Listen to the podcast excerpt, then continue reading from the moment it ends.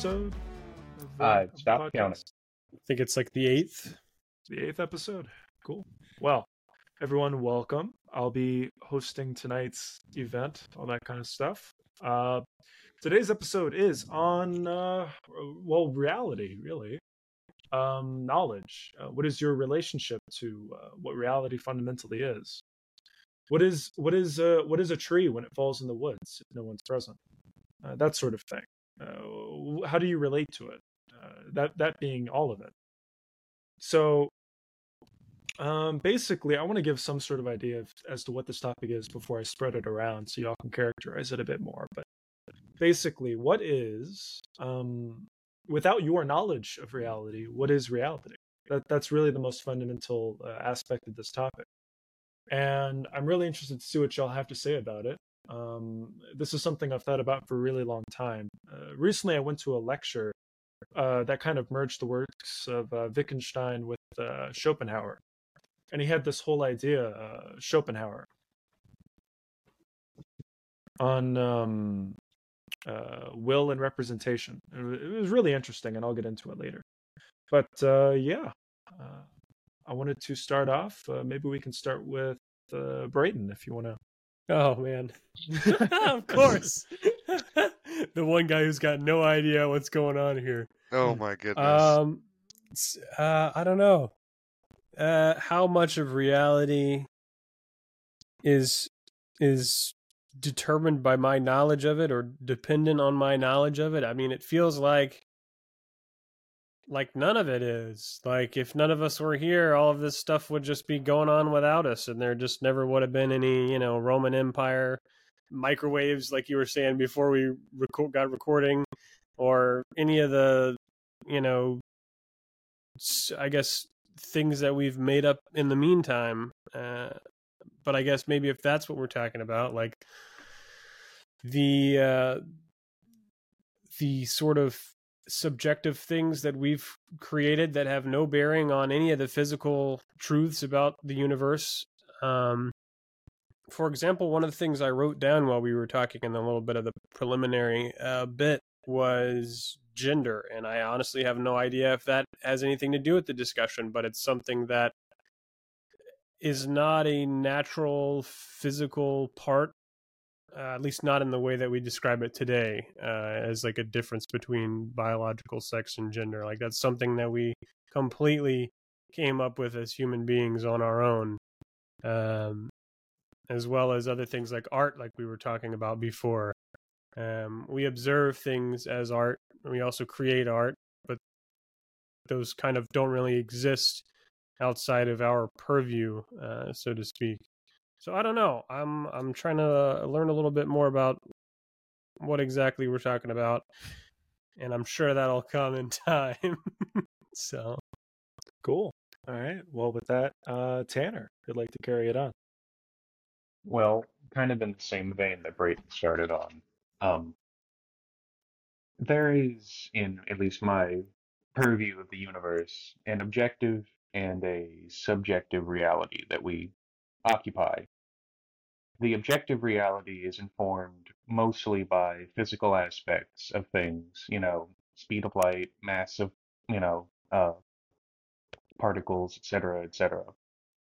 But once any of those effects cross that that that line to our body, cross the impulses to the skin, cross the uh, lens of the eye, and get interpreted by our brain, it is immediately warped, changed, and um, unfixed from its fixed position. Like, uh, think of normal reality from my purview as being a fixed point in the universe, and our perception of it is constantly moving around it. We're constantly seeing different sides of something that doesn't actually have different sides.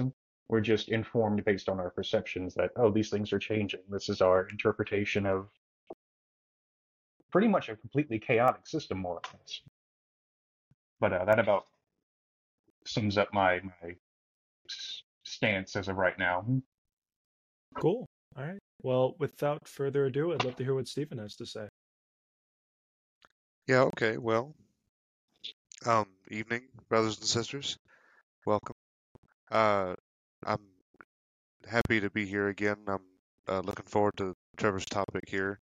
Um, I don't have very many opinions right now. I'm actually gauging a lot of what my counterparts here are are saying, and uh, just trying to understand, you know, what we're talking about here. Um, I think I think that, uh, like Trevor said a little bit before we started the uh, episode, I don't think I don't think anyone in this podcast is very um, idealist. So we'll see we'll see what happens. Cool. Actually, I will I will say something conflicting huh, to something Brayton said. I don't think the universe goes on unless we are here to interpret it. huh? Is that to say that your I'm- conceptualization? that's to say, our perception of things Mhm. Is r- reality. Right. So is that to say that you're you're sort of uh, for there's to be such a thing as a universe, that is to say the concept, it requires a perceiver in order to sort of create that distinction between what is and is not. Uh, Yeah. Which is the writing force to uh, to create this distinction of universe and not universe. And this comes down to what I wanted to bring up here and and why I think this is a really interesting conversation. Uh, one issue is it's really hard to breach into to know exactly what we're talking about. Um, so, so, and the reason, and the reason why that is is, uh, well, not to talk about why that is, but just to characterize it a little bit. I want to, I want to think about something like an island and the ocean surrounding the island. So, what exactly is the thing that separates an island uh, from the ocean? Uh, what makes that distinction there? Uh, it's it's sure to say that there is such a thing. There is the underlying um, uh, activity that is that is the uh, soil that makes up the island and the and the water that makes up the sea that surrounds it. But what? Why is it an island in that ocean? Why is it not all considered to be one object? Why is it not all one thing in that way? Well, it seems to me to be an sort of uh, not a sort of, but absolutely an activity of the perceiver that perceives it. It's it Yeah. seems necessary or contingent. And in the same way, what separates the Earth from the outer space that surrounds it? Or this solar system from the next? Or uh, chemistry from cell biology? Or cell Well- biology from neural activity? Really, truly, Well- it's something that you do on a deeply individual level. It's something your mind state experiences. Well, the universe is made up of many systems working, for the most part, har- harmonically. So take the perception of someone from a thousand years ago before the theory of the atom became a, an, an actually respected concept. Things were just doing things as they were. There were no further interactions. There were no subatomic particles dictating things. There were no wave functions collapsing and coming into existence. Things just did things as that's what they did it was all a different system, but we broke it down further into a much smaller system that dictates everything else, et cetera, et cetera, ad infinitum. huh? Mhm. So, while we are a, a collection of many systems working in harmony to create our perception of everything and uh, the way everything affects us, at the same time, that is all still one massive system working in harmony. I mean, think of it like a clock. Stephen, I'm I'm curious how you feel about the conversation so far. I can already hear the gears turning in your mind of no. Well, so I mean, not that I don't appreciate what's been said thus far, but uh, I just I feel like I feel like a lot of my counterparts tonight are forgetting just the idea of exclusive language. In other words, why why do we call an island an island and not just recognize it as the same object as the things around it? For just I mean nothing else but our convenience. I mean, if um if we were an ant, uh, our our definition of where island begins and ends could very well be different, just because we're different sized beings as an ant. Um, hopefully, I'm making sense. In other words, Yeah. depending on how far, or how you know in you zoom, um, whether you're zooming out or zooming in, Uh, you know, an island is the same object as the Earth. Of course it is. If you zoom out far enough, uh, the whole Earth is just one object. Um, Yeah. so once again, what do I mean by exclusive language? Well, for those of us listening um, who who may not uh, be all the way on board, um, the thing in my hand right now is a pencil. Um, it's easier for humans to tell each other, "Hey, this is a pencil," instead of just going through the list of of uh, not infinite things, but you know, incalculable things. It's not. In other words, it's not a pen. It's not a fork. It's not a spoon. It's not a Or computer the screen. incalculable things that it is. Uh, well, what I'm trying to say is like we we've just deigned that this collection of uh, particles is a pencil, and we all have a common idea about what that is, and that's Mhm. why we're the dominant life form on this planet. we we've decided that uh, we can communicate this information to each other, uh, and nowadays we do it across time and across space. Um, so one thing I want to say about this that's really concerning and why I think this is a really interesting topic. When you said you zoom out and it's all one object, well, here's what's that's the challenge. An object is something uh, you create and go, this is an object right here in distinction to everything around it. It's something that you can sort of uh, you have to have some sort of counterposition, uh, some sort of thing that isn't that object in order for that to actually be a something. And in the same way that this is the Earth, uh, the reason why I could say this is the Earth is because I have something in distinction all around it, the not Earth. That is to say, empty space or the rest of the solar system, whatever point I'm trying to get across to you.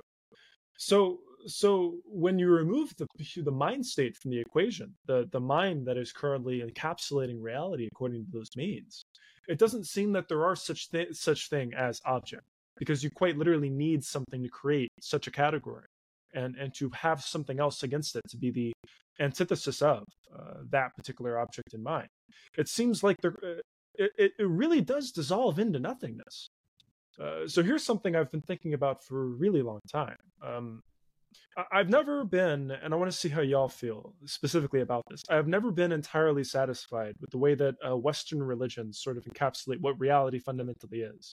It always goes into something that, such as, um, you know, how many angels are on the head of a pen, or, or more, more specifically, it goes into the deeply uh, spiritual elements of what it means to be a human being. It, it, it phases into the psychology of a human being such as uh, Jesus uh, and and uh, being a Jesus wept. That is to say, God weeps uh, for the human experience and that sort of thing. Or or more specifically, the uh, doctrine of like uh, hum, humans of the original sin, that sort of thing. These things are very psychologically strong. It's really written into being a person to feel sort of attenuated to these things, but they don't. They're not that compelling in terms of ontology and the actual what seems to be the structure of reality outside of our own minds.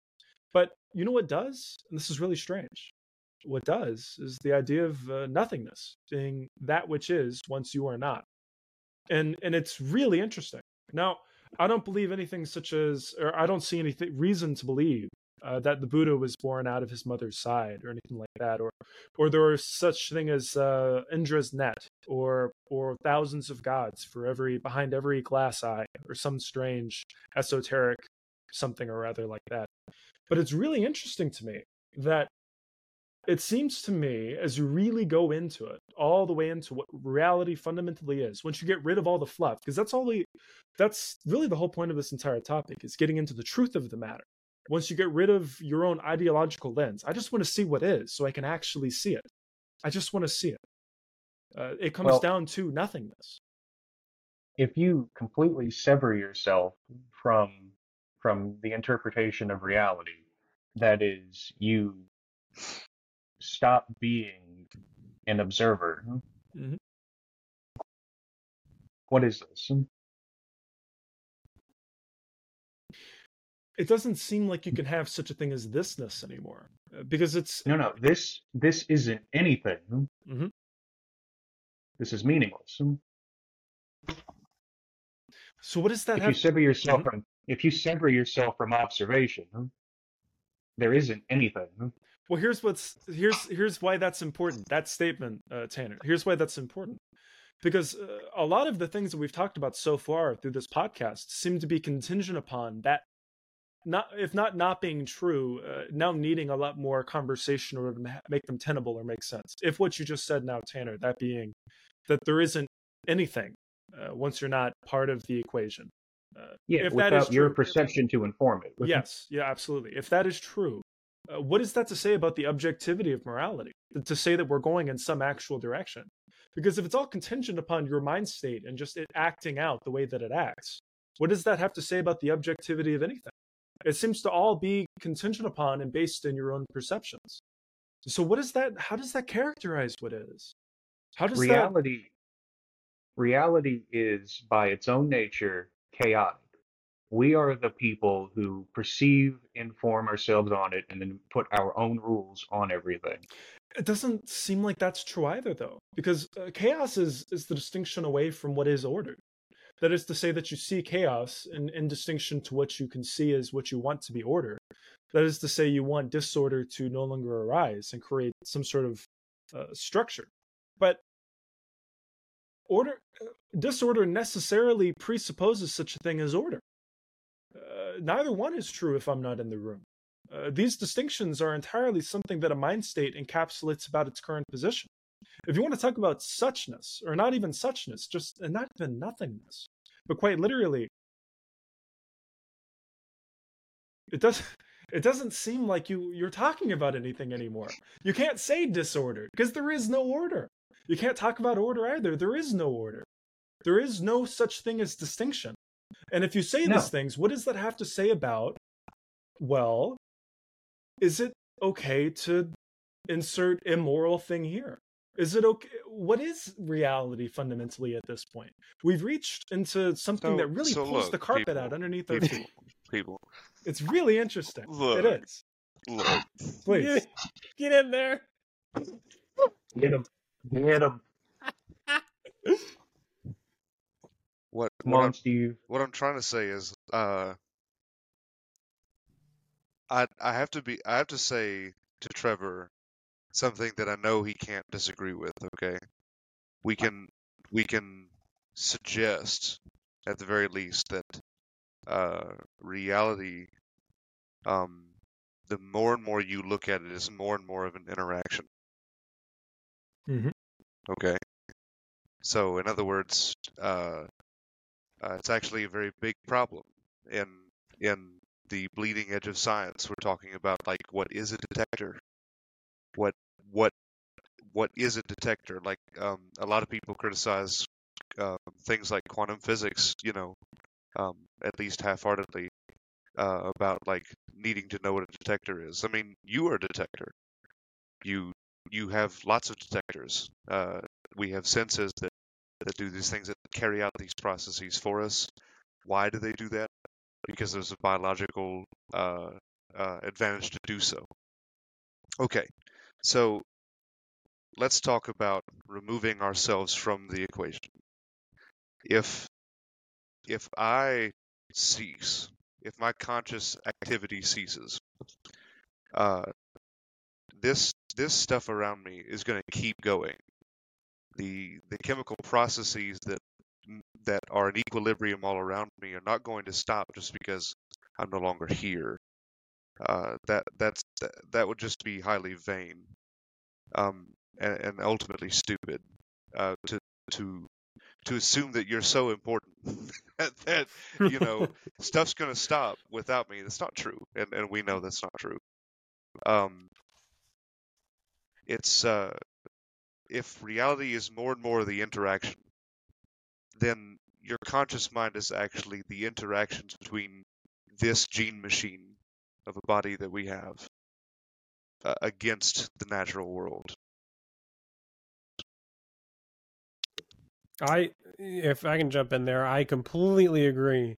And the whole time I'm I'm sitting there thinking like, well, I hope we're all working under the assumption that you know we're not all floating around in some nothingness because Jim Bob died last week, and since he kicked the can, we're all like Yeah. floating in some ethereal. Well, we'll say this, Whatever. well, let, let me let me say this, Bray. Let me say this. I talk to my students about this. I talk to my closest friends about this, especially on some journeys, you know. Uh, look, look, our our consciousness, or what we what like our continuing movement through time that we perceive, however you want to call that, uh, is like this quantum wave state. Like what we we are writing on top of this electrical signal in the brain. Um, we're not the electrical signal itself. That would be foolish to say so. You, you're an individual electrical signal in your brain. That's not possible. Can't be. You you are a you are an electrical signal, and you're a collection of those signals. You you are a collection of all the metabolic pathways in your body. Blah blah blah blah blah. You're riding a wave of all these things. It, that's you up there. You're riding this wave. Right, right. Uh, So, so that's a particular. Uh, so, in philosophy of mind, talking about what is fundamentally experience, that was a particular perspective that I, I personally was very convinced by. And uh, when I was uh, taking that class, I, I wrote an entire final paper on. it. It's uh, for anyone interested. It's called epiphenomenal. Uh, epi. It's called an epiphenomenon, or that is to say, it's epiphenomenalism. Uh, the belief that you're sort of an aftershock or riding the wave, as Stephen said, of what is what is taking place inside of your brain. A television is currently playing a TV show, uh, an, experience, let's say, because of the lights that are currently being given off uh, from that those nodes or those um, uh, little flashing lights, those pixels Yeah. on the on the television. However, But but uh, no but no TV show is just an individual pixel. You feel me? no, absolutely, no. It's one hundred percent. It would be a very shitty TV show.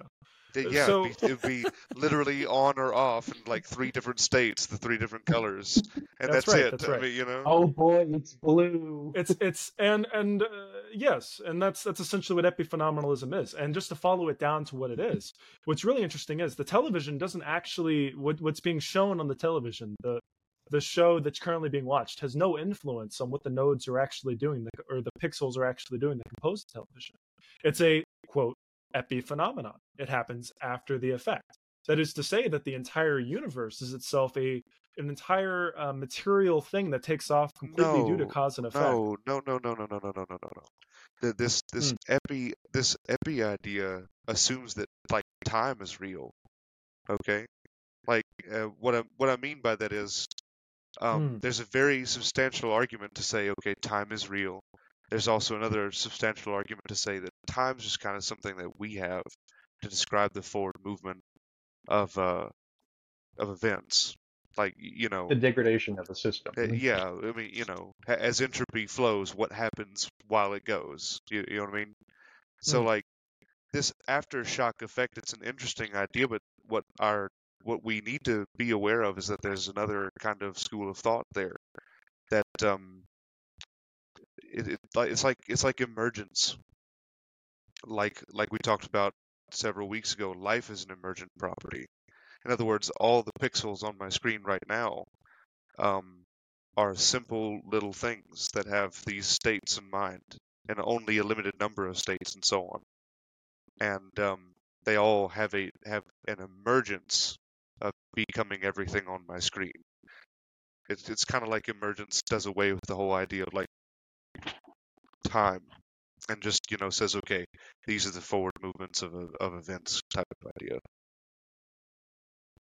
so so when we speak of emergence being as something so so how do you characterize emergence in that way because now I, i'm very interested now It's hard. so, it's hard, so when but like there's a video by um, what's what's the Kurzgesagt, is it that one Yeah, yeah, Kurzgesagt, yeah, or whatever their name is. whatever uh, it is it- yeah. Everyone should watch it. It's called Emergence. It's a very, very good one. It's probably my favorite. Sure. Uh, so, so this is something I find very difficult to square with the way that I with the way I understand what reality is, though. I do Yeah. think it's really interesting that you mentioned that time being time is, let's say, non-substantive or non-authentic in that way, and that it's it's part of the unus of the overall equation. So this is this is something I wanted to talk about, why, what I think is really interesting. Um, and this kind of comes up to what Brayton said earlier. It doesn't seem to me that uh, there is any contest with if you die, uh, Brayton, if Brayton dies, that all of this will end. Uh, I don't think any of us are solipsists here in that regard. I don't think it's all based on you in that way. Yeah. But It's a sickness uh, of the at the same time, It's a sickness of the head, or or it's it's an avenue explored once one gets very anxious. Uh, that's what it is. Oh, to be so narcissistic. Yeah. So so that's not necessarily what I'm talking about. It's more so um, I want to see reality for what it is. I want to see the authentic. I want to break beyond uh, sort of the ideology of my country, the ideology of my homestead, and and the overall narrative that I'm currently living out that's been brought to me, and just see what is. And when I want to see what is, I'm not sure what actually is and what is just the uh, interaction between ideas that has led up to this point and that's where things get difficult because it, it seems like a lot of things once you move beyond just the science of sense perceptions uh, we immediately enter into narratives and once you enter into narratives it just seems like we're we're playing a game that's being sort of played out in that way such as the the really the really hard rock down stuff such as like time uh, or or at the same time like the distinction between an island and an ocean or the distinction between a cell and the chemistry that composes that cell or and this is something i want to bring up and just put onto the table. And this is i think is really interesting and i think is a real rift between the way i the way that i have uh, look at this the way that stephen uh, mentions emergence what is and is not considered something to be alive uh, what is what is life at this point when you look at it from this in this regard because it seems to me that life is composed of stuff star stuff in the same way that most other things are uh, almost everything is. It's star stuff. So, what is the distinction to be made between uh, the the the chemical bath that takes place between your your ears and what occurs uh, behind you? That is to say, the things that you would conventionally call not alive. Uh, what is what is the fundamental difference? Now, you can say emergence, but if we say that, then it is very interesting. What do we mean by emergence? What is that difference? And more importantly, much more importantly, isn't is it substantive or is it just a distinction that you yourself make here and now to better interact with the world. It's just just a thing that makes it functionally more useful to be trevor in that way. Yeah i yes, want to i want to hear bray. i want to hear from bray. Uh please. yeah so i i think one thing i want to get out and you know and and bat first with here is especially with all the talk about well what makes an island different than the ocean or what makes anything on the planet different than just calling it Earth. It's like Stephen said, a lot of this is just language that we have come up with to for our own convenience. It's it's very important that we recognize the the distinction between descriptive language and prescriptive language. Nothing is the way that it is because we call it that way.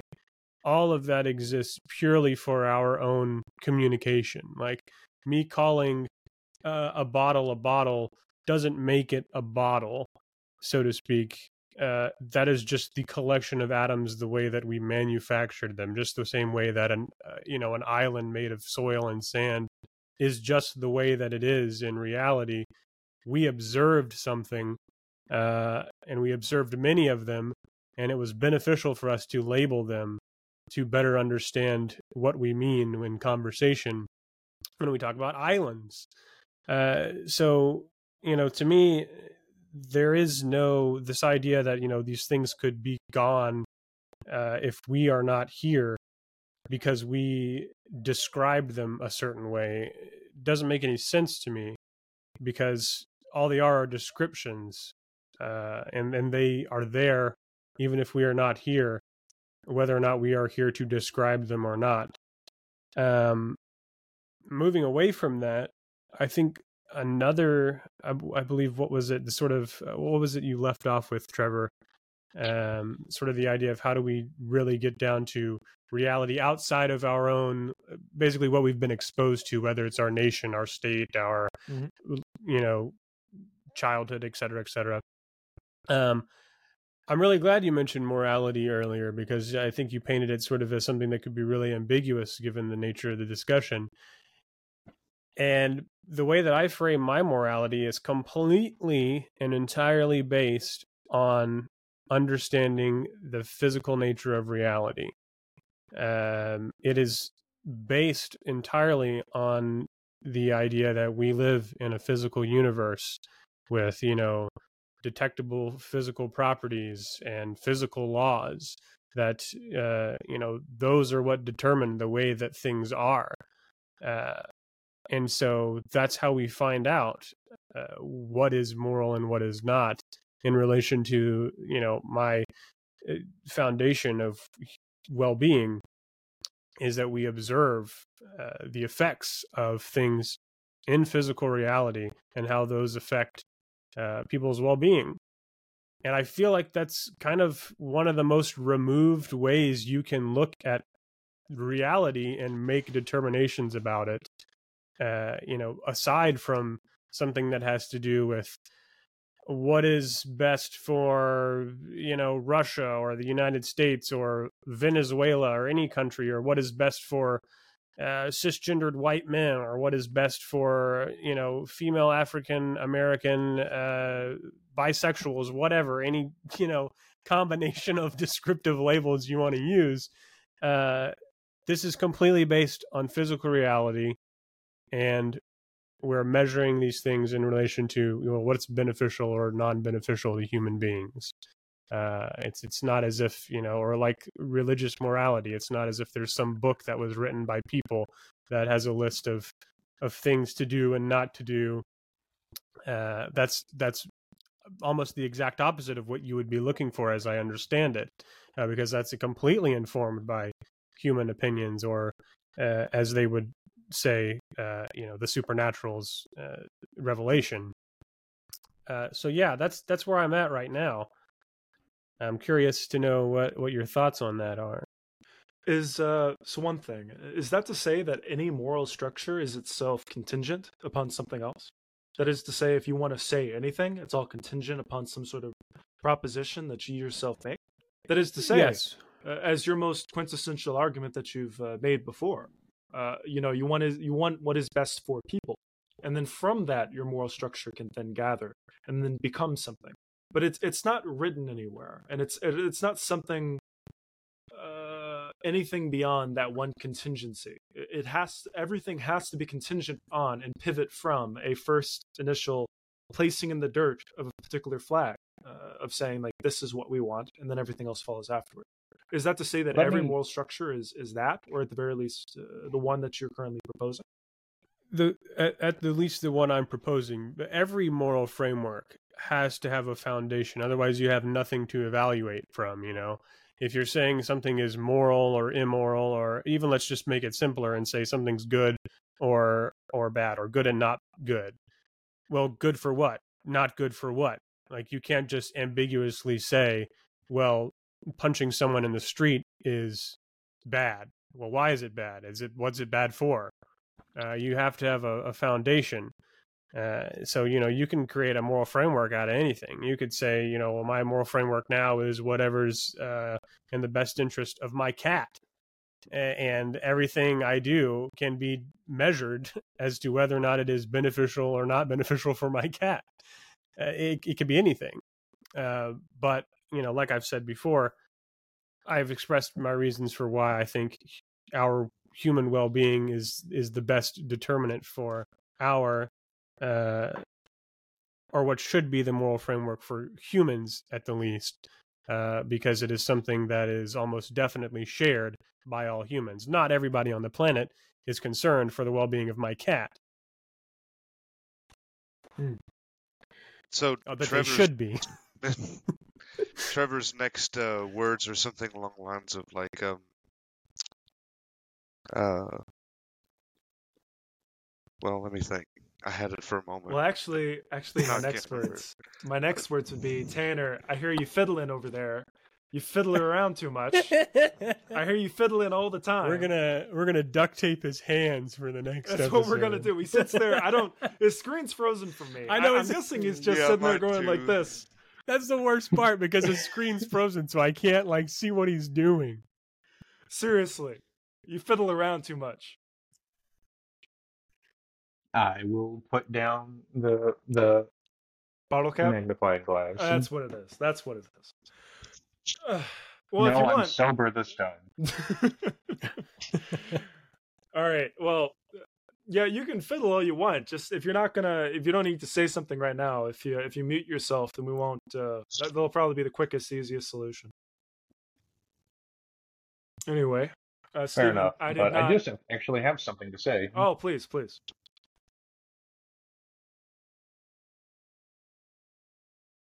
Do you fellas think we are special? No. Yeah, it's not a good question. well, No, I know. I- I, am going somewhere. Yeah, I figured he had a follow up. I mean, yeah, no. For I mean, for the sake of, I I think we all would agree. There's nothing particularly, yeah.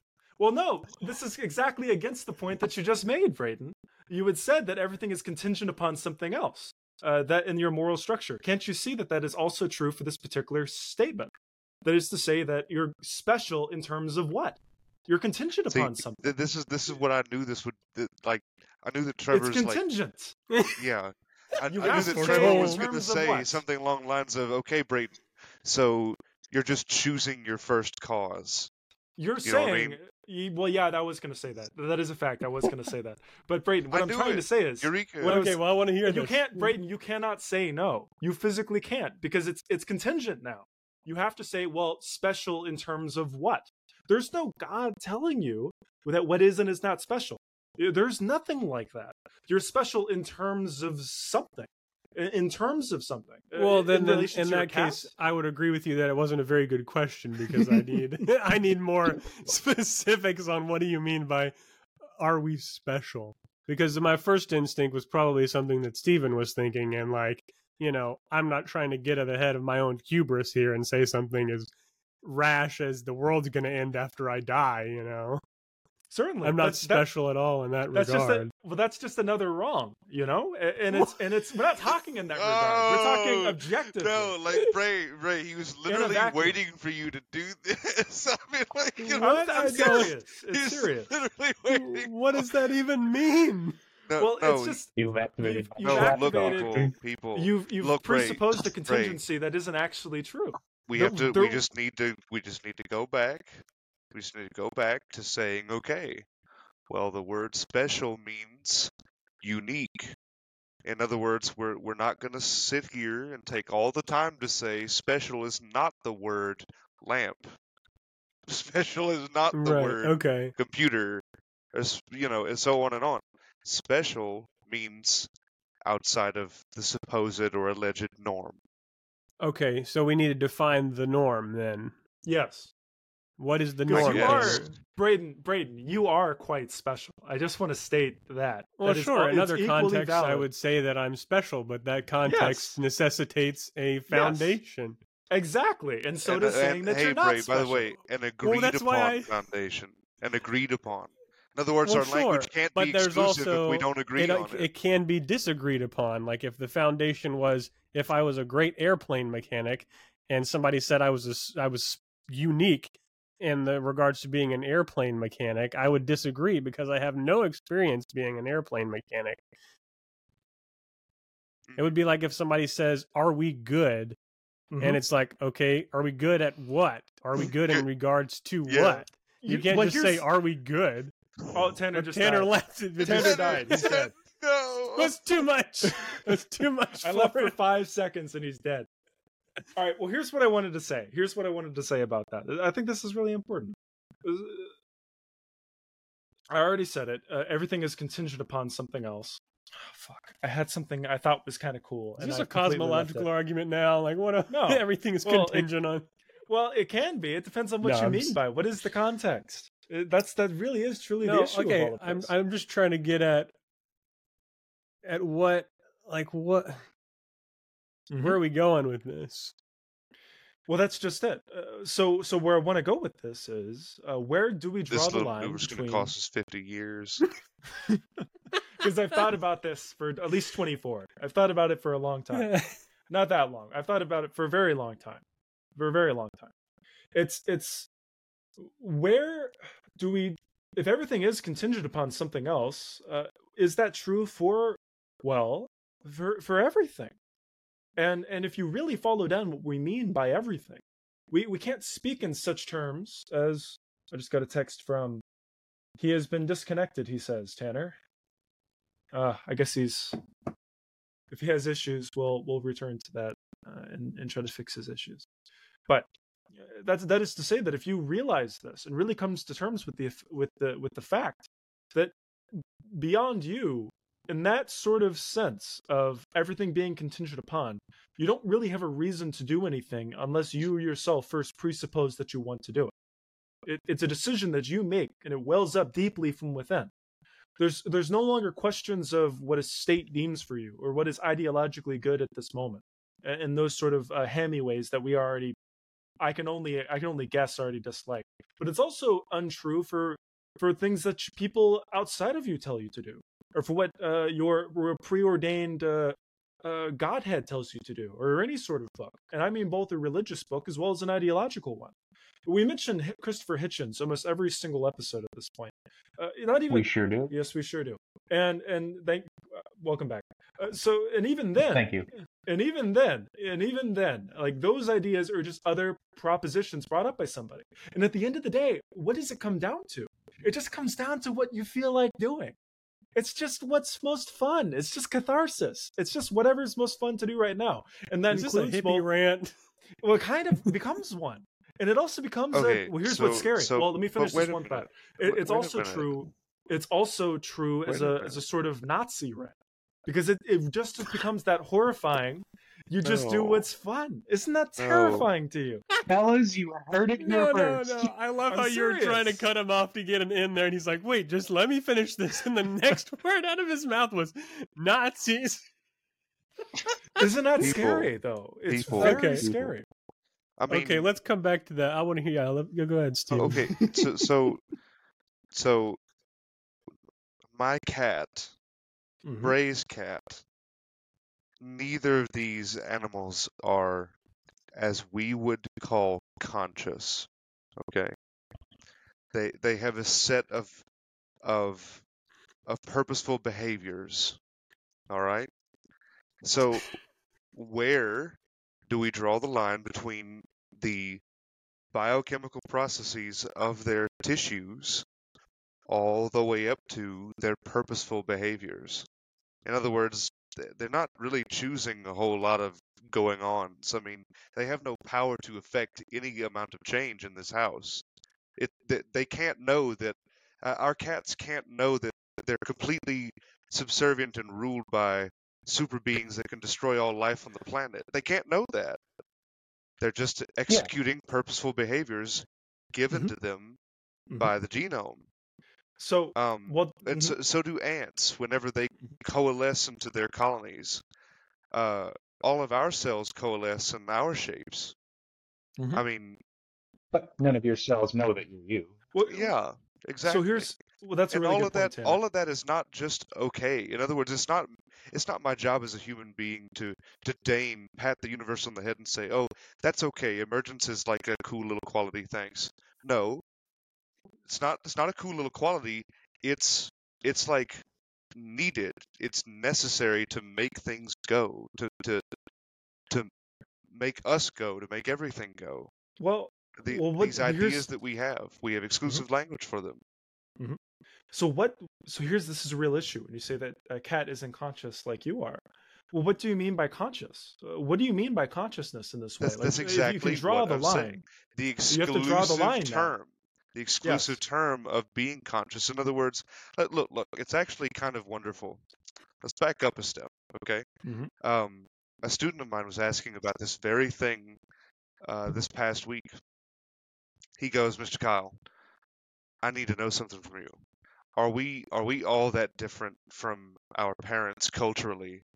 I said, hmm, how can I answer this question without influencing their thoughts? You know, like in other words, how can I how can I address this question in, in a very equitable way as a teacher? And I said, well, what you need to go and look up uh, like the ideas behind evolution. Okay, no, and that just is on a grander time scale, but you know we can look at it that way. We are not a different species from our parents. And the cool thing is, is that no child is a different species from their parents. No child ever is a different species from their parents.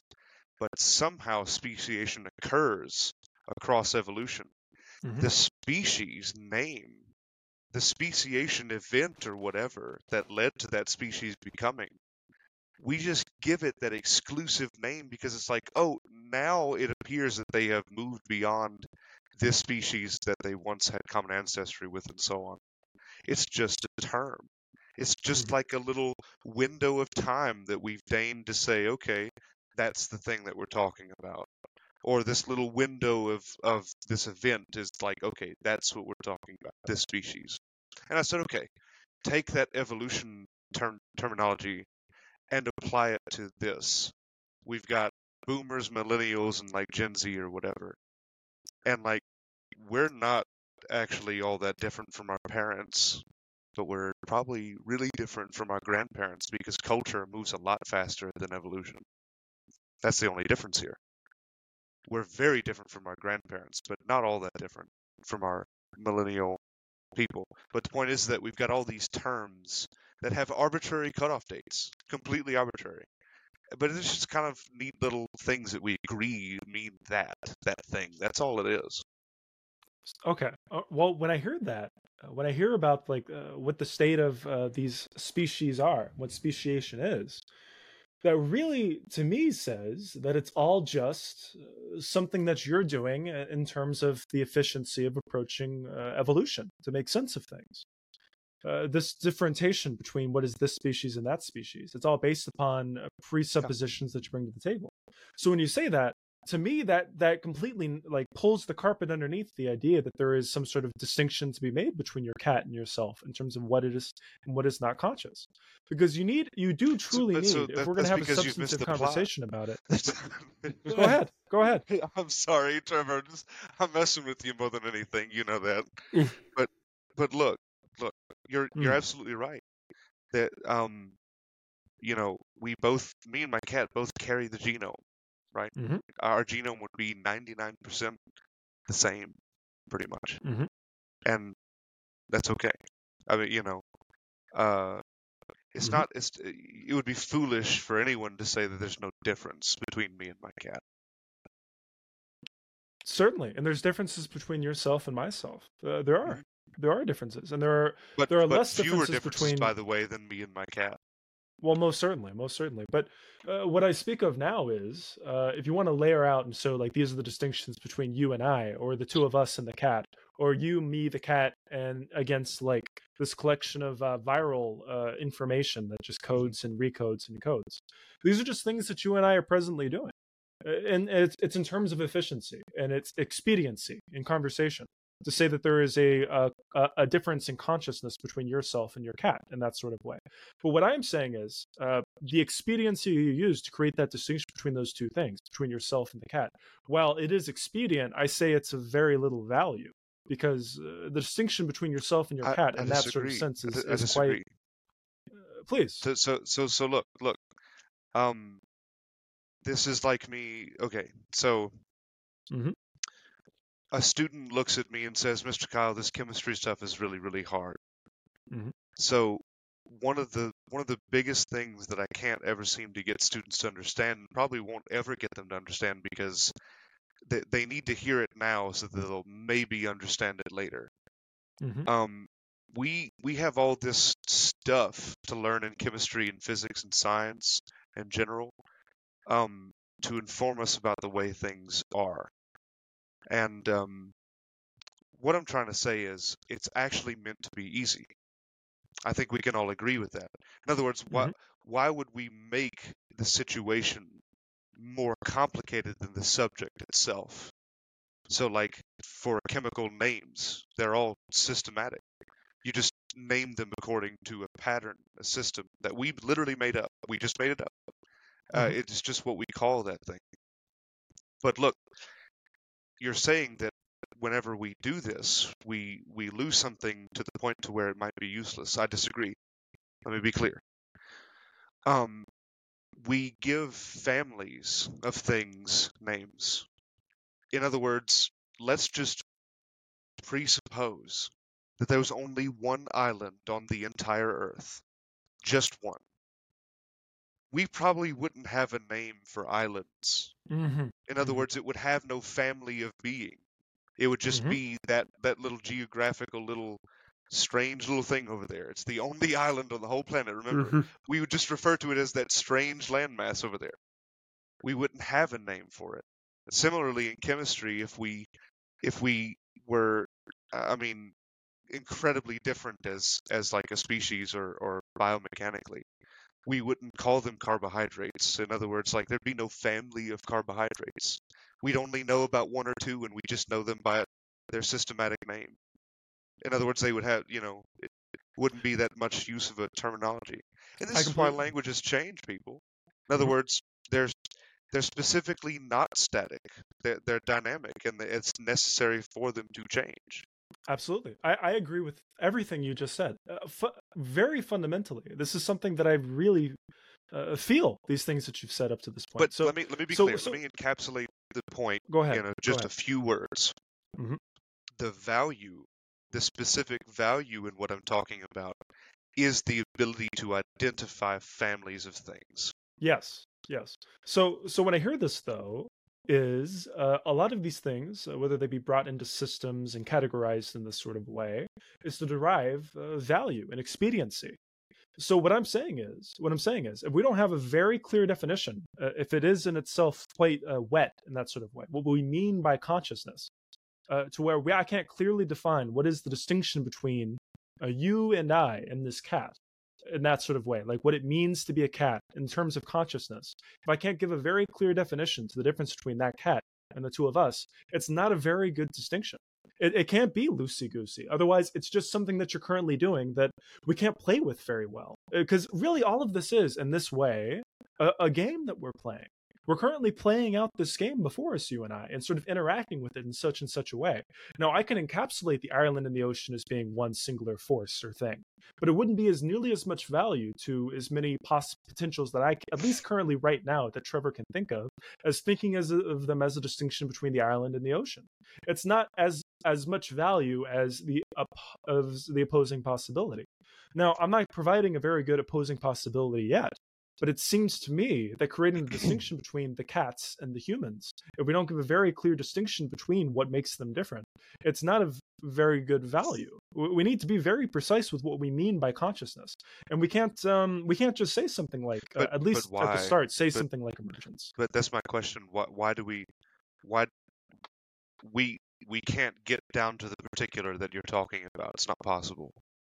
Mm. I and, and so I tell my students this all the time. You know, they ask me, okay, so what is the definitive thing that this electron is doing? And I say I- Mhm, that answer literally doesn't exist. mhm. It's not that I can't tell you that answer. It's not that it's not that I can't bullshit my way through this. The answer isn't there to be had. Mhm.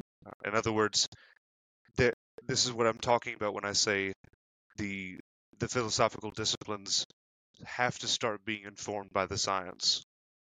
I, uh, you know, I sometimes I have conversations with my friends, and sometimes I forget that um, even among them, they, you know, they are very capable of forgetting that uh, the universe is actually like if you if you look into it, the universe is kind of capable of doing contradictory things. Not on the macro Well, scale. no. Yeah, go ahead, Tanner. I'd say, well, it has no obligation to make sense to us in any capacity to begin with. Yeah, and it and it harkens back to that whole thing about like you know, why are we surprised whenever we find the way something works? Well, why do why do we have surprise when that happens? It's because it doesn't fit within our middle-sized object, middle speed object, uh, middle color range object type of world. That's why. And so, no, these definitions are never going to be um, are never going to be no, I, no, they're completely sufficient. That's what I'm trying to say. no, They're I- completely Sufficient for the for the something. human it's contingent upon something. No, no, no, no. They I mean have they perfectly con- sufficient. they converge upon Yes. meaning. Yes. In other words, you know, the difference between Stephen and Trevor are completely useful. yes. They converge upon meaning. Mm. Now, you're never not gonna have them. Uh, you're never gonna have it to where they're not loosey goosey. Mhm. Like you know, my students ask me about this, and it's like once again, the the answer is not there to be had. Um, Mhm. You zoom in far enough, things become very indeterminate. If you zoom out zoom out far enough, things become completely determinate. So, so when I say all this, uh, when I say all this, this all comes right back to this one thing that I've uh, brought up before. So what, what exactly is the difference between a cat and a person? Uh, the, that's really all of this. What I, what I, what I brought up a couple of times. Uh, the reason why I brought it up so many times is I, I'm not quite sure what the answer is. It, we, I want to analyze this. That is to say, break it apart into its smaller subsections so that I can actually um sufficiently understand what we It- mean by but it- saying that but there's it's a literally difference. Diogenes with you know the featherless biped. I mean, like it's. I mean, it literally is that. Well, well if you can what what you're yes please what you're trying to do is I'm not sure how to expressly say what I mean to say, so I'm going to make something up. Mm. Like you're trying to like epistemolo- epistemologically integrate the differences between a cat and a human being. You're tr- Mhm. There are infinitely many differences, I would argue, between myself and a cat. It's it's impossible to characterize every difference. yes yes Yeah.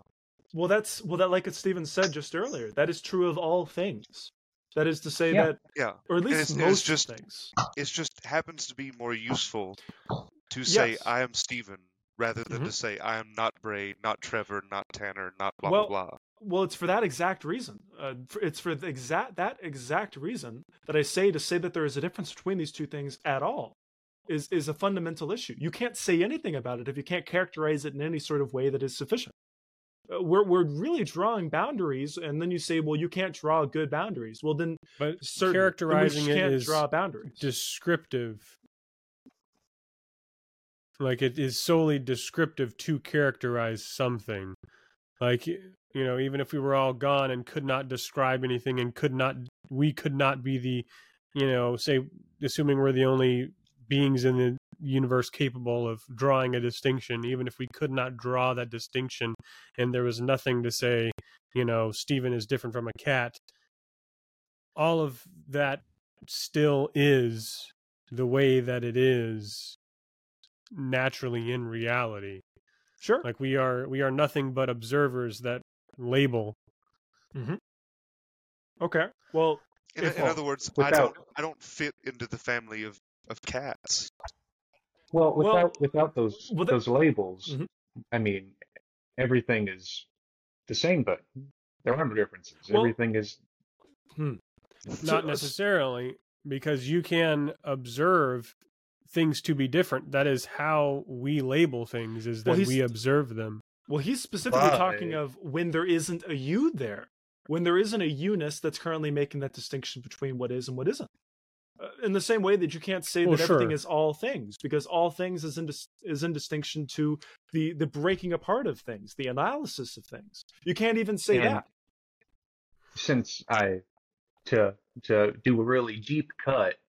If we're familiar with uh, Parmenides, if we're Mhm, the the the the old Greek fellow who didn't believe in nothing, mhm. everything is things. Even in the space where we see nothing, there's still something there. Fundamentally, I mean, physics tells us that. There's at the very least a, a finite amount of energy tied to that specific area in space, regardless.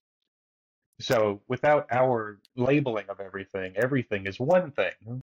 There is no differences. It is all one substance interacting with itself. It is just one very large um, um,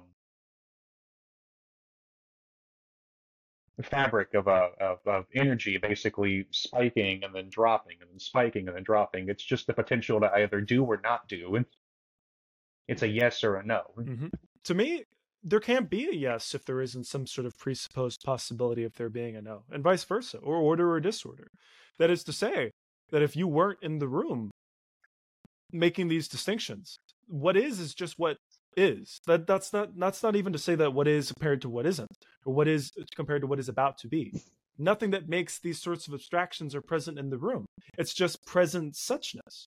And not even present suchness in distinction to what could be next because there is no sort of thing that no oper, operandi to sort of create this difference between those two possibilities they're quite literally and that's Are you all. saying there's there's nothing to experience the time Mhm. to draw a distinction between what is now and what could Okay, be next? well, well, this I- might I be a I good don't- way to so- look at consciousness. No, no, people, no. Look, go ahead. Go ahead. so so so when I die, right, or when I sleep, and I'm not making specific conscious observations, Mhm. are you telling me that no sensor on Earth could detect uh, Absolutely not. Absolutely the- not. the gravity that I that my body gives off? Absolutely not. Not at all. Not at all. I'm just saying that I don't believe you. I, I, just, just, I mean, that's the thing. I just don't believe. You're telling me right now that you're telling me right now that No, no. What I'm Ray saying is, Tanner, you are should I correct. You are correct. You are correct in your assertion. That's what I'm saying. Yeah. When I said absolutely not, I'm saying that that is not true. These things do carry on when you're dead. That's absolutely Yeah. true. I'm not. We're not. At least. At least I'm not trying to give you an argument for solipsism. I, I wouldn't believe that in the slightest. yeah, At all. No. So that's what. So I'm trying to. Okay, I think we're at a good point now to try to. We. I think we all understand exactly what the topic at hand. So I'm trying to find Yes. how can we go back to the very beginning and find like I- some of the initial questions. Sure. I, I I, just I want to know what the difference wrestle the- between. I just want to know what the difference between a cat and myself is in that way. Like when you say what is there is okay, a difference. So uh, what is look, the let difference? Me, let me illustrate something right quick. All right. Please. Please. So so look. I've got a nice. Drew a little cat Yeah. there. Cat okay. and a guy. Can we see what I'm talking about here? No. Uh, it's a little bright. Okay. I see All a. I see is Okay. overhead doors. I see a bell curve. I see an yeah, event it's just potential. a curve. It's just a Yeah. curve. Okay. So like, what do I mean by converges on meaning? Well, like this at some fundamental place, okay, could Mm-hmm. represent like the appearance of a charge or something Uh-huh. like that.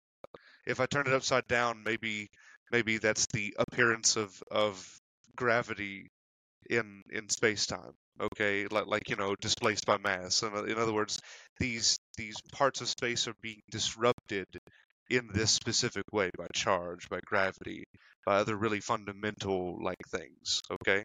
mm-hmm. Now, imagine if that principle behind the universe goes all the way up. In other words, it doesn't just have to be these really grand and fundamental things. What if it ha- goes all the way up? What if, what if we asked a thousand people, right, to like define what a cat is, and then we asked another thousand people to define what you know a human is. Maybe someone's definition of human falls way out way out here. Maybe they're a psychopath. Uh, Mhm. Maybe someone's definition of a cat falls right here because they don't know any biology. You know, you know what I mean. But there'd be some there'd be some central tendency towards what a cat is and Mhm. what a human is. Mhm. And these very clear, sort of like not disturbed, you know, places that suggest, okay, this is where this is where the knots are. They're, they're not Mhm. this and not these, if that makes sense. Sure. We so, we converge on meaning. It Mhm. happens. It, in, in other words, you know, we we have a big hand in creating it because we're here, but we didn't create it all. It, it- Mhm. You know, there is a there is kind of like a a diminishing return on how meta you you're willing to get with this. so so my issue with that is that's just another narrative. This is just something that a group of people do. It doesn't make it any more or less true. Now that it's not just yeah, me, no, but I'm it's not. ten I'm not advocating the logical fallacy where it's like, okay, you know, everyone's saying it, so it must be true. Of course not. Of course not. Mm. What I'm saying is like we just agree on these convergent, emergent meanings. Yes, yeah. So so what I'm saying is that those things we can't necessarily we can't by their very existence call them authentic or subs, or substantial. Uh, it really does to me the way I'm seeing this is it is it really does become a fallacy. Because if I want to touch what is now, this comes back to what's contingent here. Um, I think what's happening right now is, uh, Stephen, um, you and I are talking about things, and what we're talking about is contingent upon something else, meaning that we're getting at something differently uh, we're getting at something different. I'm trying to get at uh, what I can say to be authentic and true, uh, regardless of any circumstance. Like that is to say, if you're not in the room, this is true. This is what is, and I want to characterize. Uh, if, I look at it from that lens, uh, I can't quite say there is such a thing as a distinction between a cat and a person, or even really, I can't say anything. Uh, what am I trying to say? That's Oh, a good okay. question. I, I mean, okay, well, correct me if I'm wrong. I guess maybe what you're trying to say is you're trying to get at what is what is reality like aside from the way that everybody experiences it because we can't talk about any any other experience other than our own and we can posit some sort of you know gooey like collective human the the human condition or human understanding but even that is incredibly murky because it assumes a lot of things that are shared amongst all humans. Like even my morality is a pre it is a presupposition you know and that presupposition is that every human being on the planet cares about their own well-being or human well-being Mhm. um which draws from the biologic or uh, you know evolutionary standpoint so the what's only the old saying? what I was gonna say, uh, what's the old saying? There's nothing new under the sun. oh That's a good one. So, I mean, like, we can- Ecclesiastical, That's not. That's not just old. Each- That's dirt, old as dirt. each of us can only speak soil. to each Old of us can only fucking speak to our individual experience and then try to you know i don't know if extrapolate's the word but extrapolate yeah, no, no, no. that You're to exactly right. Extrapolate that to what what else is going on. Right so that's to, to, say, to- yes.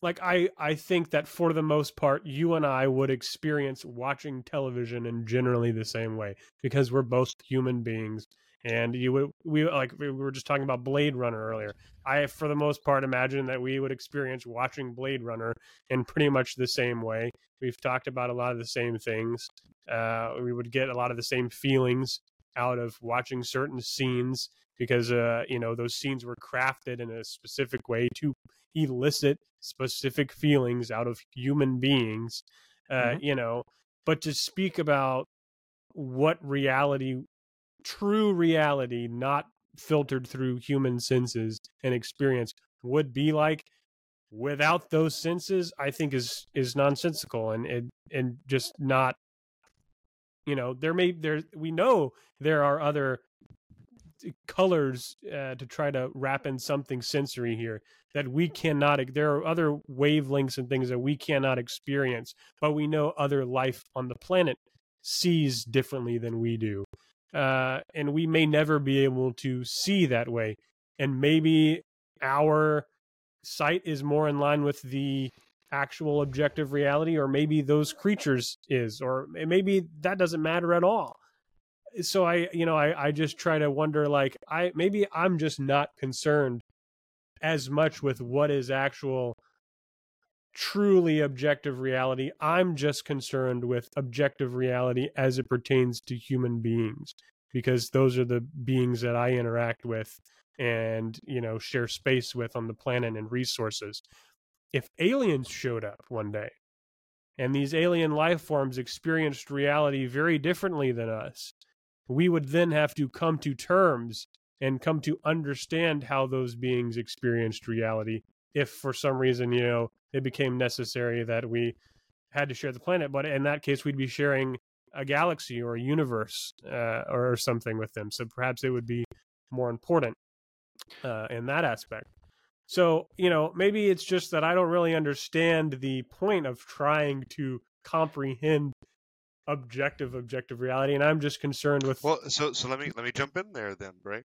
I'll tell you exactly the the the reason why you should be worried about it. You've actually already elucidated the the subject, but to put it into so many words, the reason why we're worried about things converging on meaning is predictive power. In other words, we if we assign these meanings, if we assign these patterns, if we you know observe these patterns and give them assignment and meaning or whatever, blah blah blah, we have like that kind of predictive power to uh to talk about it and so on. Does that make any sense, Bray? yeah In other words, that that's that's science is the human enterprise. We're we're trying to gain predictive power about the natural world. And right, and I'm not meaning. saying that any, you know, us putting if we, you know, have the ability, and I know we have the ability. It's how we've made a lot of discoveries to shoot satellites into space and exactly. utilize Yeah. different technologies that can measure things that we cannot as human beings naturally through our in- in biological word- process. In other words, if God truly smote us with the with the Tower of Babel, and no Mhm. one could ever agree on what gravity was, because of language barriers, an infinitely like regressing language barrier, like we keep trying to bring up, then we wouldn't be able to shoot satellites into space or anything Right. like that. Sure. Uh, So- so on and s- on. Yeah, so it sounds to me like we're talking about um like uh the collinearity, that's to say the the fact that these two things that I want to specify right now uh, move along with each other. These two things being um seeing reality for what it is and the complexity uh, that you're now capable of as a society. The more you're able to go into the into the divots, that is to say, you no longer look at reality as these four rocks that you could hit together really hard to make a sharp rock. Instead, it's atoms you know and and suddenly you're capable of a much more complex society that's capable of doing many many many A broader things. system of things. broader system of things with less residual error and you're and you're able to account for so much more and that's what makes you capable of doing all of these things it's it's the ability for your society to become sufficiently complex enough in order to uh, do them and to go off and do these things so it sounds to me like we're now talking about like uh, the ability for that uh, for us to become sufficiently complex to do incredible things. But i want to also say something else uh, specifically to brayton like your point of uh, well why does it matter? If if i'm talking about humans i'm talking about what what what matters to me. I don't care about what happens with other humans. Well here's what something that's really important. What is the space between us? You and me. Braden what is this what what are you? What's your relationship to me? You know what are you fundamentally and where are the lines drawn between what makes bray fundamentally distinct from trevor? And how do you interact with that? And that's speaking of fundamental reality. It is. If you want to understand humans you have to understand what it's like to not be you. And and also know what it what it means to be one thing i've been doing recently uh, let me go find it. I got it as a suggestion. Oh i found it. Hell yeah.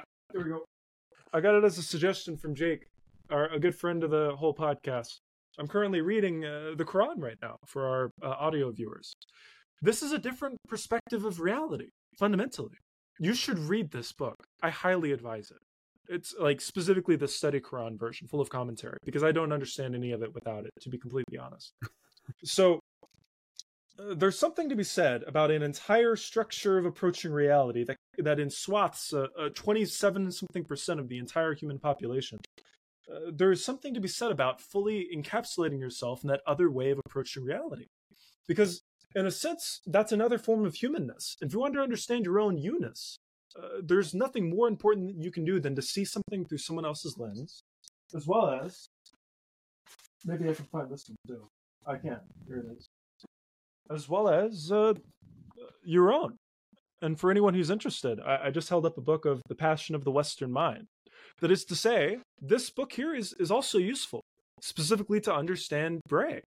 There is something about you in this. Uh, there is. And just as strangely, if you really want to understand yourself and also what it means to be human, there's also something inside this that you can understand what you aren't as well as still are, even given the strangity which is written inside of this codex within this book, that being the Quran that I'm currently holding up now. I want to understand what things are. And if I want to understand what things are, I have to understand them when I'm not in the room. And I also have to understand them when Bray, when Bray enters the room. And also somebody who is a, a fundamental uh, Wahhabi uh, Muslim. And what's really fun about that is if you're a Wahhabi Muslim, uh, you don't believe in such a term as Wahhabi Muslim. You're just a Muslim because you don't look at reality according to those means. And all of a sudden, I've I've shown you a particular perspective that is itself completely distinct and, and separated from the way that you would project reality. It's way, it's a way of looking at reality where you no longer see the island in the ocean, and uh, not not in the same way. Uh, that's not a very good analogy, but I could think of a few more, such as uh, looking at things in terms of the words of uh, Jibril or Gabriel or whatever else. Uh, approaching reality changes, and I think that's really, really important and really interesting. And I think that is it's difficult because I can't tell you that that is fundamentally what you ought to be doing because it's all just contingent again. But I can tell you one thing: it is really fun. Well, see, when you say all that, I just think about, you know, the way that I fundamentally approach reality is just by observing the physical nature of the universe and what's going on physically, because that's all I can do. In You know, other the words, difference is- in other words, Bray, let me, you know, give you a little confirmation here. The material, the material universe is all that there is. Exactly. And so all that there is between Trevor and I is physical difference. Mhm. Uh, that's all that we can even express to be different. Um, you know, if I met Trevor for the first time and we had a conversation, everything I learn about Trevor and what it is to be Trevor is his physical interactions with me, whether he's talking to me or I observe what he's wearing or Mhm. his hairstyle or the, his body, lang- uh, you know, body language and, and things like that. Mhm. Um, it's all physical. You're yeah. I don't mean to interrupt you if you have. No, yeah, I mean that's Oh. that's that's kind of the Yeah. only thing that I've got. I mean, all this extra stuff Mhm. is like dressing, you know, when we talk about you know particular religions or languages or or ideologies, ways of viewing the world. Sure. Um, So now, yeah, that's what I want to talk about because I really fear sep- uh, mixing our peas with our porridge, let's say, in this sort of way. You're absolutely correct in that. I, Get I, what I, in your porridge? I'll explain. You're ab- you're absolutely correct. I think I, I believe Bray in what you're saying that it is all material. You and I are completely in agreement about that, but not the knowledge of viewing it in such a way. The knowledge of, of viewing reality according to such an idea, that is to say, material, is not necessarily that way. People view reality according to very different means, both in terms of viewing it not in terms of material, uh, such as people who view things in terms of spirits or ghosts or or jinn or demons or any of these things. You know? Yeah, but those or also thoughts are subsets- useless. That I makes knew, them I useless. was but- like, But that's what's difficult, uh, Stephen. This is what's really challenging. I I, I completely just can sympathize with that that big opinion. of a challenge. But let me explain. It's it's not, It's- it, it, it's but it just- is. Sorry, I have to explain this. I'm it sorry, is- Trevor. I was It, it is all right. It is really funny, but uh, here's why it's really important, though. It's it's not useful in terms of a comparison to the idea that you're looking at in terms of material and in terms of answering a particular question.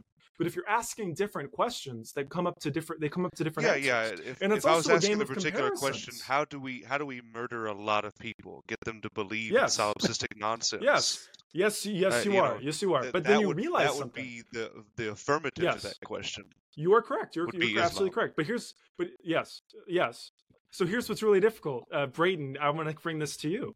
Uh, think about it like this: uh, your your flag post uh, that you base upon for your entire moral hierarchy or structure is itself something that you place in the ground to make everything else contingent. And just like that, it's all contingent. Same thing with the with Islam or Ah, or with uh, ah, Tibetan Buddhism or ah, anything like that. It's just something Yes, you're doing because yes, it's fun yes. and cathartic. You're doing something in terms of the creation. well, it's not because advanced it's fun and cathartic. It is because it is grounded in physicalism, as opposed to just as Stephen was saying, you want these sort of religious ideals. Yes, you want that say- though. That's what I'm saying. Well, I want it because it's in nature. In the, it's in line with the nature of reality. Yep. But Whereas you, know, we- yourself want to be within the nature of reality. I you do. want, Per- yes, but you per- that's, that's, perhaps that's but it's a subjective. reality. That's it's not. subjective, though, Bray. It's subjective. You Trevor, can do reality Trevor. however you want to do it. I can visualize it according to different means. This is really important. It is because Okay, some people live it according to a completely different catharsis. I But so completely agree with you, then- but you have to see that there are different ways of visualizing and getting your cathartic release, whether that be seeing things through Per- physical means or not so. And that's what I think is really but interesting. once about again, this. But once again, look that that leads me directly to say, well, Trevor, Uh-huh. um, if you believe what you're saying, Mhm. then I just declare that you're wrong, and then and then we move on. You see what I mean? In, in, I- in other words, like if it's completely based on me. In other words, if you're Mhm. acknowledging that, you know, it's completely based on me, then I can just make up that we have an objective physical reality and uh, move on. well, the rest of the sane people. perhaps, well, perhaps, well, you could do that if you wanted. You just wouldn't be right. but it would you've be laid- fun and. Yeah, But- I mean, I in would other words, it, but it's fun Here's, here's No, what I'm saying look, about me that. Here's, to here's what to I, at least pretend Yes. as though I live in a physical reality with Yes. actual real boundaries and convergent meaning, Yes, certainly. So so here's what I'll say about that. If you if you set the rules of the game, where people the, agree on the, things. if if you set the rules of the game, if you lay them out before you, uh, the rules themselves create a position where such a uh, phenomenon can occur that is in itself objective. That is to say, that if I set up the rules of the game, I view it in terms of chemistry, a chemical reaction takes place that is itself objective based upon the questions that I bring to the table. If you and I are bringing the same question to the table of viewing reality, then I think you'll find that you can't just say that you are right. You can't say that. This is about what you bring to the table whenever you ask these sorts of questions. If if I bring in the question like, is this ball made up of physical parts? Well, if I bring out the physical contents, uh, or the not the physical contents, sorry, the the context of that question, and I lay out before you all of the ideas that come up to it, the, such as like in a chess game, I said that the rook does this and the bishop does that.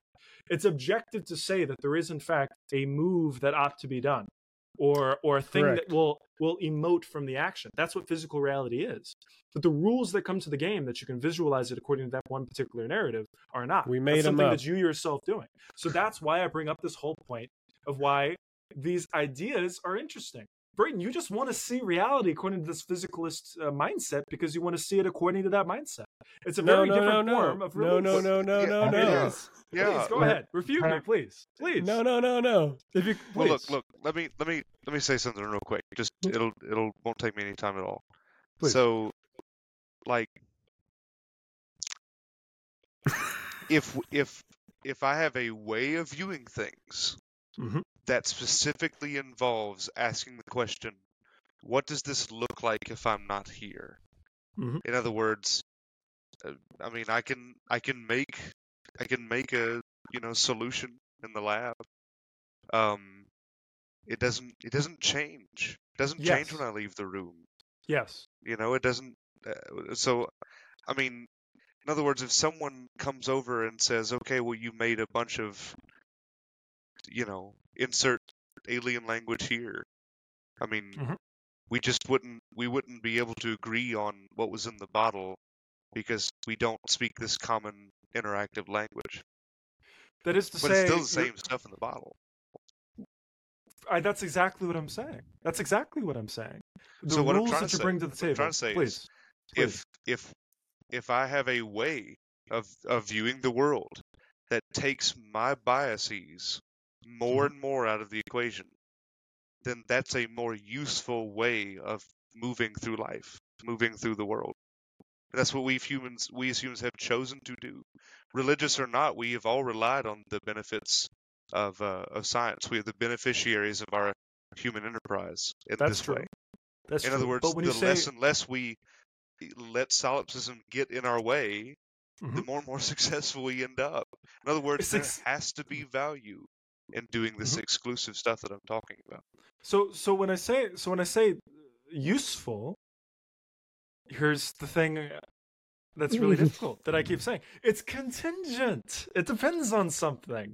And you and and and that's what's really difficult about this. When Here's we say useful, what useful in what context? What is Exactly. useful? No, like what did Stephen say that made you say that? Well, what did I you s- say was useful, Stephen? I said that. I mean, I said that doing this exclusive language stuff that we do is useful. Doing this, you know, like here's this distinction from this distinction. Okay, then yeah, it's useful for any number of different things. We could Sure. we could point that in any direction. We could say that it is morally Yeah. useful in the way that I describe morality And- and because the it most expedites. useful thing, the most useful thing is to try and remove my humanness out of the equation and Mhm. just get down to the physical reality. Mhm. Right. Right. And it's almost and it's funny now that you say that it is very similar to the way that I would define morality because it is looking at physical reality and saying this is something that everyone experiences, this physical reality. And we say, you know, if we all if everybody is shown a video of me punching somebody uh, you know downtown, everybody is experiencing that physical reality the same way and everybody can come to the conclusion that I was wrong to punch somebody in the face you know downtown because we're all experiencing the same thing and so we label that in relation to the foundation i'm going to paraphrase here Mm. uh, matt dillahunty maybe this Here can get go. some more clarity out here but uh, you know Mm. he said in the past along the lines of I want to believe as many true things and as few false things as possible, and that's that's in relation to an objective reality. I mean, I think we all want to know, just like Trevor is pointing out millions of times this conversation. He wants to know what's really real, what's really going on out there, independent of us being here.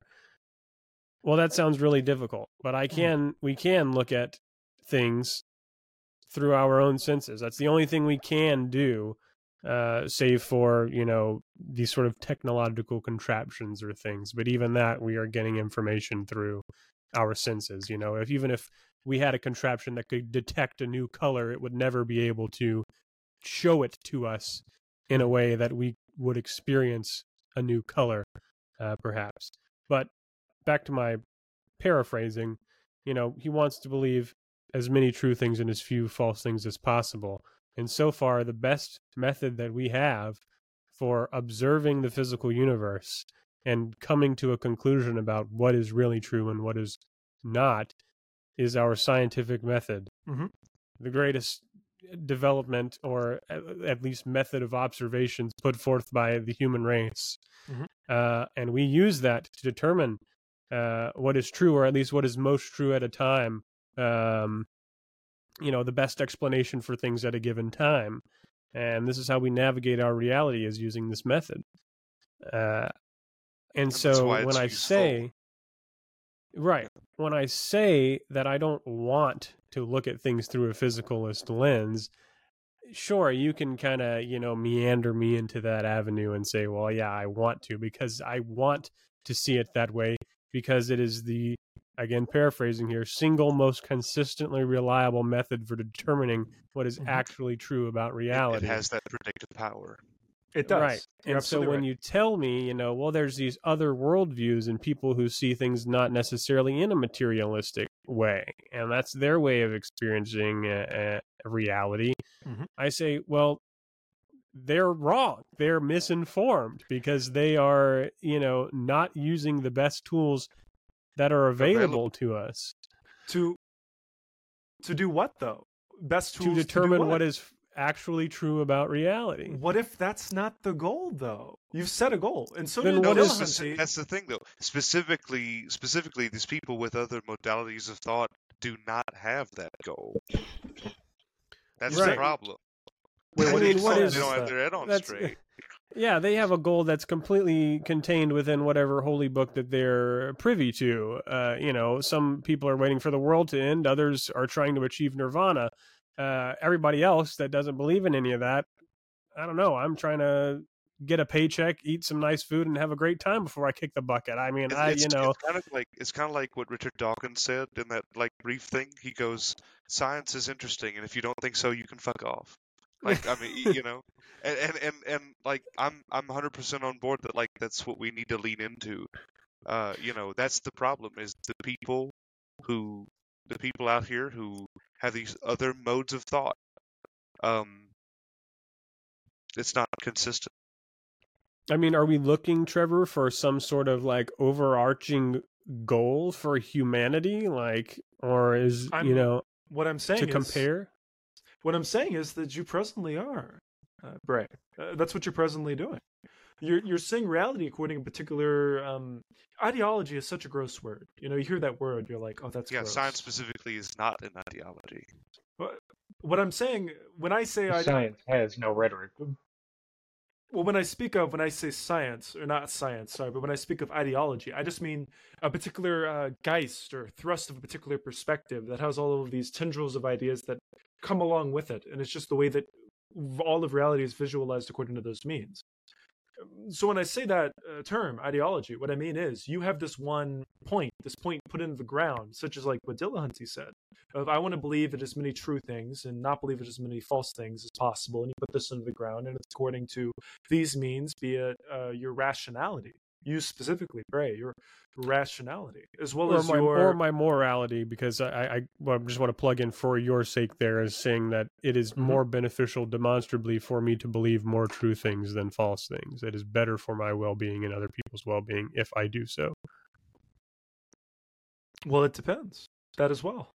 It depends on what exactly is what do you mean by morality? Because if it's it's if it's I in mean, service you, well, to you know what I mean by morality, well, I I do know and you that mean by morality is but I mean grounded in the physical nature of the universe.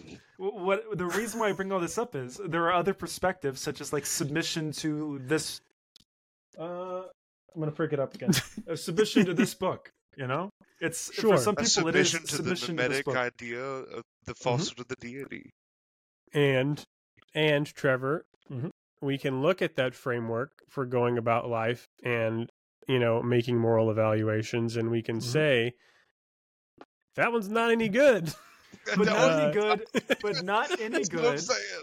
But not any good in relationship to what and to what end? You're trying to get Let something. me- You're trying to get something. Go ahead, Tanner. I'll, well, let me let me answer his question and then go ahead. And what I'm saying is, it's no good compared to my moral framework and worldview. To do, But again, to do to- what though? to uh, to p- propagate human well-being or to support human well-being. I mean, that's what my foundation of my morality is based on. Right. Which is why we can look at something like the Third Reich in Nazi Germany and say, you know, well, clearly their uh, foundation for their morality was not human well-being. I mean, Mhm. look at all the things they did. That's correct. That's Um, absolutely and correct. not everybody on the planet shares the same goal of seeing the furthering of Nazi Germany. But my presupposition, everybody on the planet cares about well-being. So it, you know, it's it's, it's something that is shared amongst all people.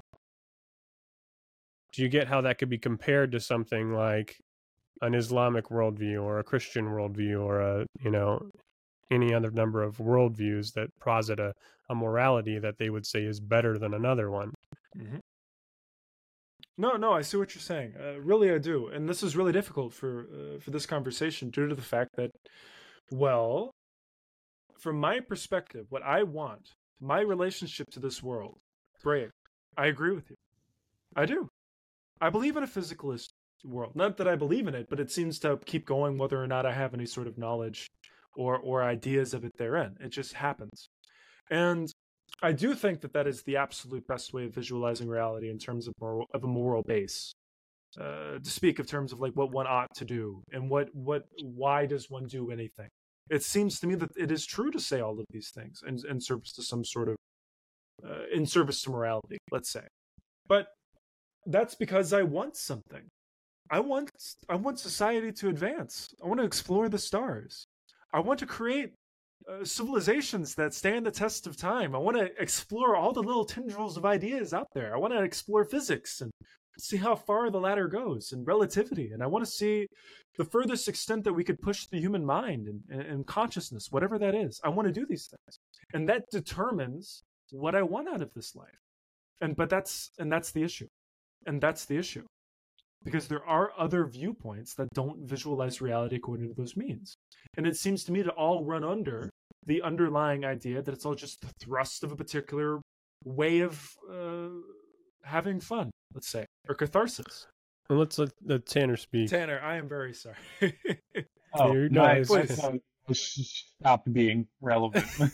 Tanner, you're very relevant. Um, So well, I think please. I think we ought to table we should. Because should. because what I'm trying to say is like I really want to talk about this subject and how it informs human behavior. That's what I really wanted to get to. That's very words, important. Like, like Mhm. you know, that was I felt like that was the whole point, but we've we've used up our time here. Mhm. So we should continue this discussion uh, at another time for how it and like leave this part of it behind and go to okay, how I does have- this inform human Yes. behavior? Mhm. So, so I'll go ahead and pass it around so we can all remember. What we'll probably do is uh, right before the next time we take up, we'll all just listen to this episode again and then just carry on from where we left off. Yeah. Yeah. So let's go off in the same order that we went before. Bray, if you have any final words, oh, please. Uh yeah. So I don't know. I guess my final words are you, there are many different worldviews out there, many different ways of understanding uh, the nature of reality. Uh, we have a method on this planet for determining uh, what is actually true or what is mostly true about reality at a given time. That's called science. Very handy tool. Uh, and I advise anybody that cares about their own well-being and the well-being of others and the continue continued pursuits of all that is right and good to uh, to admit themselves to a scientific practice, or at the very least, practice it well, uh, be reasonable. Uh, because the more in line you are with the true nature of reality, the better off you are. And the better off you are, the easier time you have pursuing things that you want out of your life. Uh, whether those are, you know, exploring outer space or developing some new technology or just going skiing or you know, seeing a movie down the street. Um, yeah. So I think I think that's about it for me. Mm, very cool. Very nice. Tanner, if you'd like to carry on. Sure. Well, I'm gonna say one thing and then pass it to Stephen. If you take a look at our solar system on the scale that we perceive, we orbit the sun. That is our perspective. That is what we know. That's what we define a lot of our time by. But if you zoom out, we're not really just orbiting the sun. We orbit the center, or we orbit our galactic center. You can infinitely take that step back and look out further and further and further at a bigger and bigger and bigger and bigger system ad infinitum because the universe is, to our knowledge at the very least, infinite. We are playing in a game infinitely larger than us. And while I believe that we ourselves are insignificant and we have no ability to impact this infinite system, you know, on any noticeable scale, what we do here, at the very least, does still matter, and it is our perception of these things that is existence, more or less. Mm. Stephen? Yeah, I mean, you know, uh, much to the effect of what Tanner's talking about. Um, I I just I love the idea. I I love the um I love my ability to tell people, hey, it's it's probably time to grow up and treat people better. I think if I've extrapolated one thing out of this entire meeting, it's that we really should go through life at least pretending that the people around us have something worth uh, worth our time. Um, the people around us, at least, we should we should at least pretend they know something that we don't. Um, to afford them uh, decent human respect. Uh, it's important. Take care of people. Hmm. That actually reminds me of a very, very lovely Carl Sagan quote that I can recite if I can find my yearbook. One second. we'll get that man right back. And then he was gone for 10 minutes. right. His his screen's going to freeze right here and then we'll be waiting indefinitely for for Tanner to come back. You're going to hear the sounds of pots and pans and crashing right. tins and all sorts of shit. It's the fidgeting. There we go.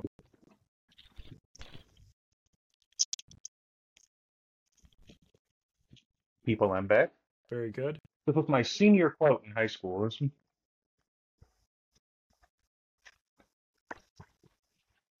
I don't want to mess up the the the wording, if I can turn to the right page, if I can. I promise it's worth it. What's the name? What's his name? Gotta find the name. we, we threw out his senior quote. My God, where did they put us? My... This man brings out a SpongeBob quote at every possible moment, and I love it. I love it. I love it. I've been doing that since high school. We had one class in high school, I think it was my English class, where at least four of us were well versed in the SpongeBob language, and uh, man, it was a riot in there. Is mayonnaise an instrument? they got the Navy. SpongeBob, they got Final. the Navy. Fellas, I found it. Ah. Every one of us is in the cosmic perspective precious. If a human disagrees with you, let him live. In a hundred billion galaxies, you will not find another. I was gonna I was gonna try to say something in the same vibe, so I might just it might be fun just to cut it there. Cool. Well, everyone, this has been episode I don't uh, je ne sais quoi. Uh, that's I think it's say it. eight. Here, I'll, I'll click the button. Everyone, this has been episode eight of Four Numbers are an abstract concept. It doesn't matter. Thank you. Thank you.